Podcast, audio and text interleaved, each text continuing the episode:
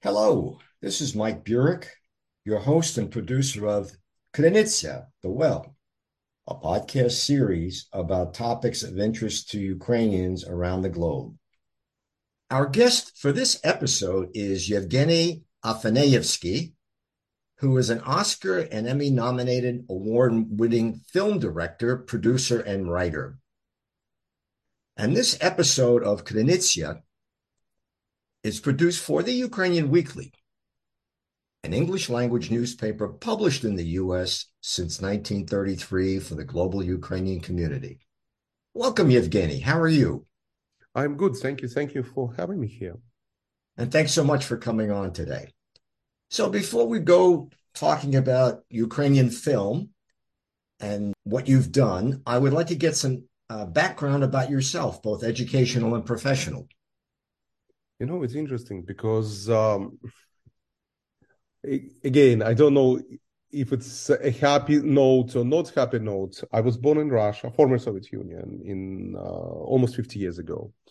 And I left it before the collapse in 1991 at the beginning of the year to Israel, migrated to Israel. And then later, few, literally eight years later, I moved to, in 99, I moved to United States where I'm living since. I was dreaming to do movies since I was a kid, and believe it or not, when I was 16, I was already making my first movies, and I even was sent to again Pioneer, Pioneer Camp Orlyonok, which is uh, in on Caucasus, I think, yeah, and uh, that's some history already. But that's how I started to make movies because I always wanted to bring messages, impact people. Some I don't know. That was my dream, and I guess that's what brought me to Hollywood, and that's what I started. I never was studying professionally. I have medical degree, by the way, so I never was studying professionally making movies. I was uh, offered to study in uh, VGIK, and I never did it. I was all, also offered to teach there. I also not did it. I don't know why. I was uh, big time disappointed when I returned first time to former Soviet Union in 2001. I think I was big time disappointment how degradation of the culture happened there. And I was happy that I was able to enrich culture through my work already in Hollywood. And I guess that's a little bit about my background. Evgeny, can we talk a little bit about the Ukrainian film industry? How is it currently dealing with the war in Ukraine? You know, a lot of people are on the front lines. Uh, I remember I was reaching to Oleg Sentsov, who was on the front lines. many of my friends is on the front lines. Many of the people with whom I worked on Winter on Fire, they've been also uh, between front lines. Uh, some of them in a in a guard, some of them in a self defense. So it's uh, all over. But people are defending their country and that's a beautiful thing. Now, together with that, there is a movies happening, and I know that there is a lot of productions there going. A lot of people who filmed with me also working with other crews right now. So still people documenting, still people making impact through the movies because culture and cultural aspect supposed to be no matter what's happening because i think through culture through movies we can bring the messages we can educate people and we can also change the history so at the end of the day i think it is important element and with all difficulties i think there is movies happening in Ukraine right now, not only just foreign productions. There is a lot of foreign productions, I can tell you. I know that Netflix crews there, they mainly doing some reality stuff. We know that they filmed interview with president. They doing some reality stuff on the ground. I know that some of my other friends in documentary industry they're filming docs. So Sean Penn just finished his uh, documentary, and in next month he have premiere. So there is movies that coming out, and all of them is a collaboration between either America or Europe and Ukrainian filmmakers, or some of the projects are happening by Ukrainian filmmakers. I think Sundance have right now two projects that solely done by Ukrainian filmmakers. Do you think Western audiences are interested in Ukrainian film?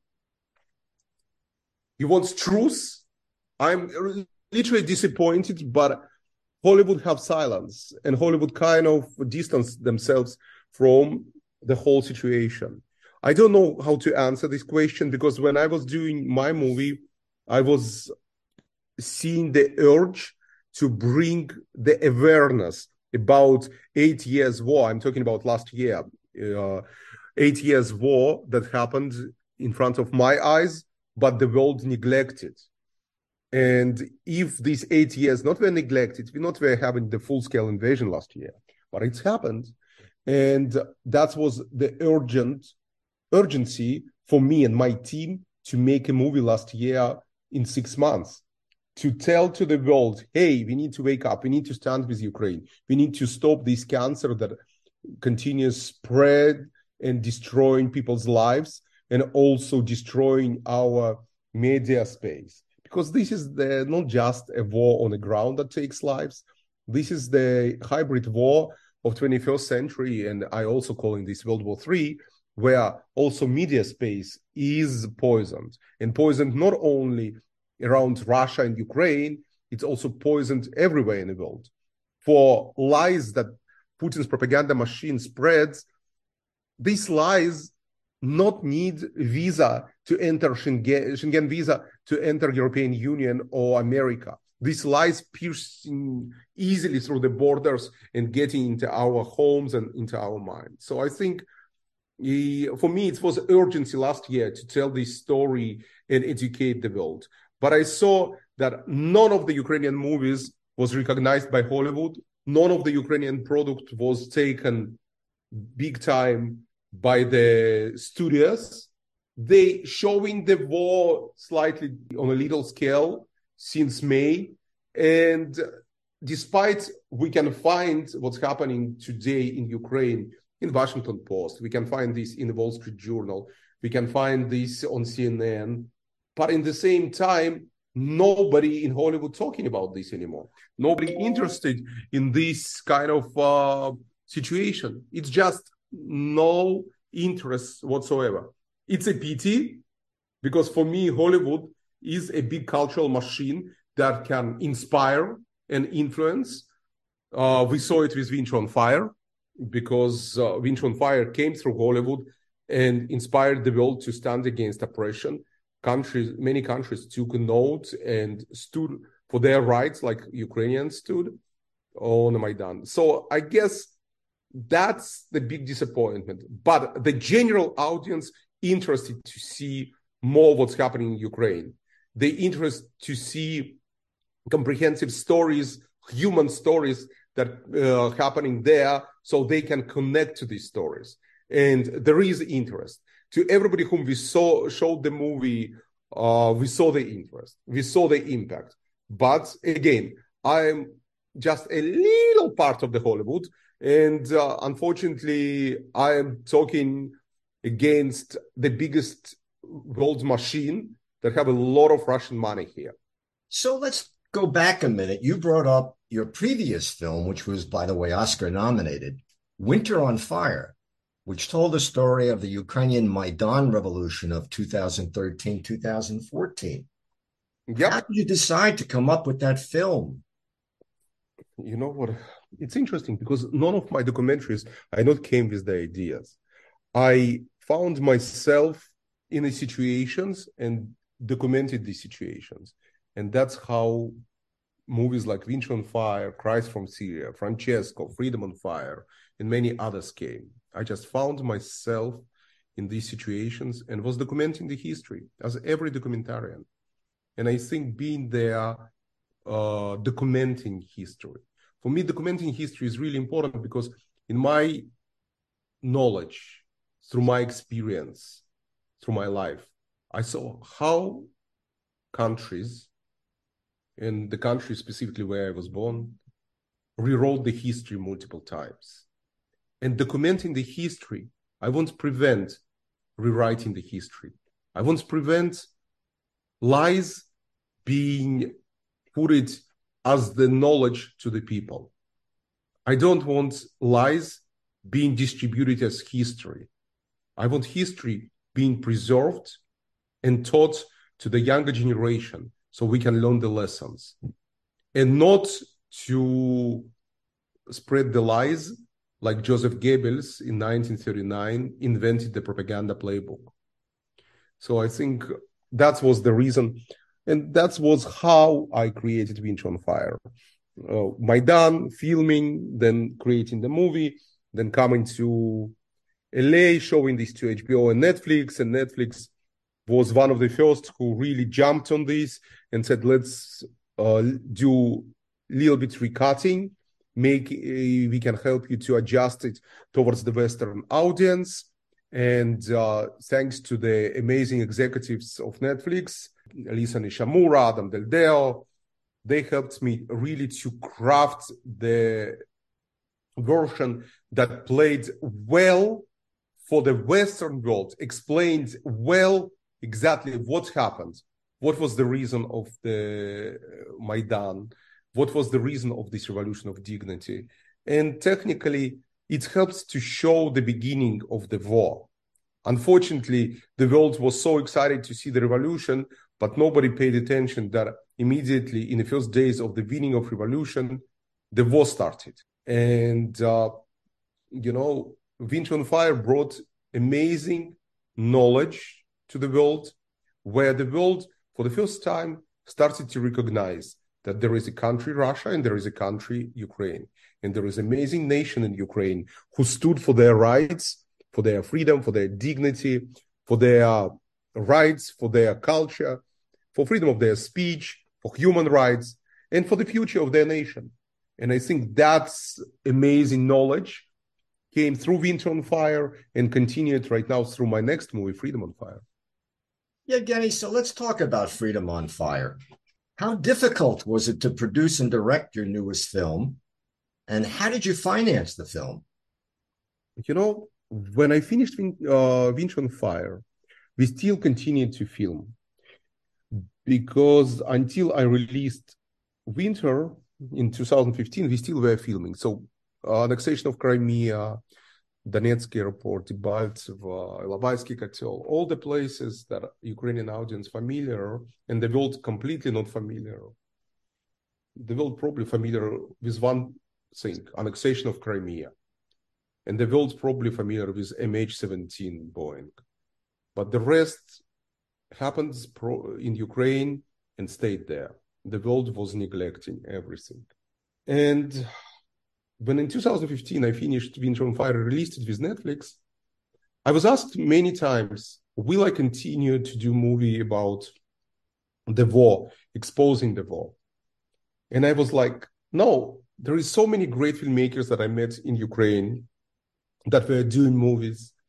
And I was always looking forward to see their movies, to have them coming forward with their product but I haven't seen anything for the last eight years here in Hollywood. The movies were done. I saw great movies uh, when I was in Europe, when I was with friends in Ukraine, but I not saw it in Hollywood.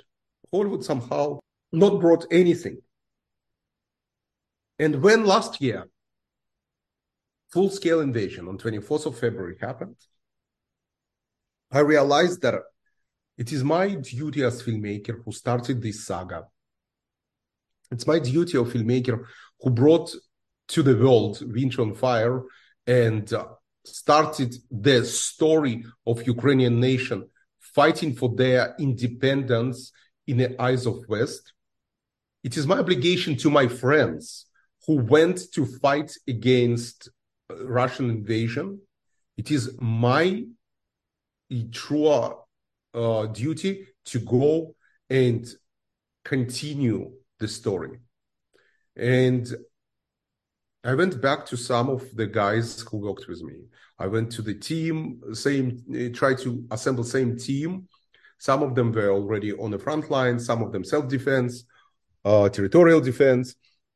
Some of them were busy evacuating their families. But step by step, I assembled majority of the team I realized that I not have much time because uh, the war were going so fast, and I need as quick as possible to tell to the world. I also knew from my also personal knowledge from my movie on Syria that the media cycle can be only two to three months maximum. I knew that the whole boost of the media around Ukraine will die in two to three months. I knew that by May, maximum June, people will be tired to hear this in media. And uh, during the summer, I also was understanding that it will be a first free COVID summer that people wants to take vacations after a couple of years on a situation being just isolated in the homes or not being able to travel. So I was understanding that all this will bring to for media cycle to die around some. And my duty to create a movie that with the fall, I'm talking about September, October, November, can bring all the knowledge of the war situation and make people to act, make people to stand for Ukraine. Because all my movies are call for action. It's like AAA, advocacy, activism, action. And I think I was trying to create this call for action, like created for Winter Fire, for my other movie about Syria, Cries from Syria. I was trying to create this call for action in the shortest possible time. And I said to my team, we must do it by the mid August. So by the end of August, I can go into the festivals and start the campaign. And that's what we did. It was tough, six months of production. From what three months we did editing. For the first time in history, it was the same original team of Winter on Fire in terms of editor, in terms of uh, executive producers, in terms of some of the producers, in terms of me, in terms of a composer, a lot of uh, cinematographers. But I also was understanding that if Maidan, it was one place, one square, one city, here it's a war that started in four different positions of the country. It's also inside the country, it's also outside of the country, and it's also in Russia because I wanted to interview uh, people and bring the notion of the propaganda, the media war. So I was growing my team, and if in Winter on Fire I had 28 filmmakers, here I was over 40 plus filmmakers with whom I was collaborating in order to make this movie happen. And it was day and night, but I guess the amazing example of Ukrainian determination to win this war Ukrainian determination to stand for their motherland, for the future of their kids, was the same determination for my team to make it happen for Ukraine. And that's how, in six months, we made it happen. It's not easy. It's much more problematic situations like with the papers. If on Maidan it was just a permits, uh, press permits that were easy to obtain, here it's permits from VSU, it's to obey by curfew. If you are in a territory of the military uh, brigade on the front lines, on the second line or first line, you need to obey by very strict rules of the press officer. It's it was a lot of rules imposed, and it's also a huge risk for the lives. But you know, this movie also was for me important from another perspective. I saw how in March, a lot of photojournalists, cinematographers, journalists were hunted by Russians and killed.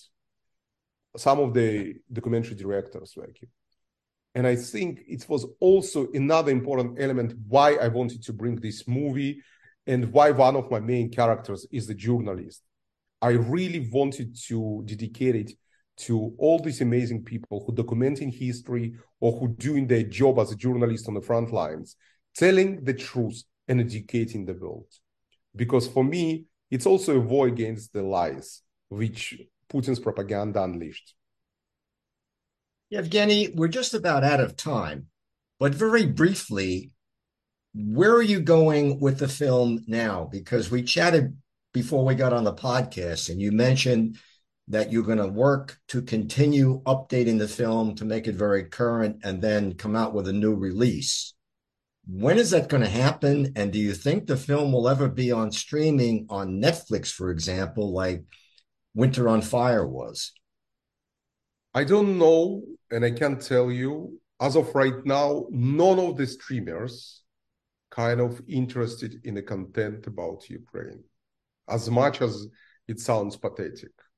Their slots are full with different movies, and I guess they want to keep themselves far from this war as of right now. I don't know what will happen in one year or tomorrow even. I am talking about last year, last six months, what I observed. I don't know if, for example, tomorrow Netflix will start to buy more Ukrainian movies and start to promote them. Because to put on a service is one thing, to promote that people will know that the movie is there is another thing. And a big, big point is a promotion. Promotion that helps to Winter on Fire to reach millions and millions of people around the world. So I am right now working on updated cut of the movie to make it concurrent, up to date, and we discussing a self-release between the ninth anniversary of the war. Again, I reiterating this. It's ninth anniversary of the war. Yes, it is first anniversary of the full-scale invasion, but it's ninth anniversary of the war. And I think that's what we need to start to put in the people's minds that this war was there. And for eight long years, Ukrainians were fighting and defending themselves. And only this year and last year, they started to defend the rest of the world. Because at the end of the day, if we will not stop today this war, tomorrow it's maybe late. Ukraine, in a, multiple times in a history, in the centuries, and you can see it in my movie, defended the world, was a shield against dictatorships, against invasions towards the Europe, towards the world.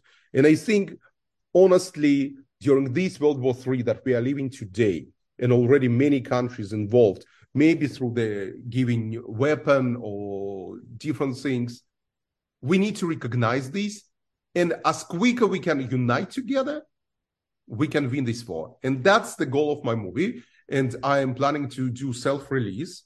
And as of right now, next month, there is so many screenings across United States and the globe. And hopefully by end of February, beginning of March. It will be available on iTunes, Amazon, and all other platforms for the wider audience to watch, get inspired, spread the word, and encourage others to learn more about this World War III. And probably this call for action can awaken the soul of this human kind of uh, community uh, of today's world. And together we can win this. Evgeny, thank you so much for joining us today on Krynytsia. You're welcome. Thank you. Thank you for your time. I have been speaking with Evgeny Afineevsky, who is an Oscar and Emmy nominated award winning film director, producer, and writer, and has produced two films that we know about Winter on Fire which uh, talked about the story of the Ukrainian Maidan revolution of 2013 2014 and is streaming on Netflix, and a new film called Freedom on Fire Ukraine's Fight for Freedom, which is just coming out now. This episode of Krynytsia has been produced for the Ukrainian Weekly, an English language newspaper published in the US since 1933 for the global Ukrainian community. And I'm Mike Burek, your host and producer of Krynytsia. Until next time, that's all for now.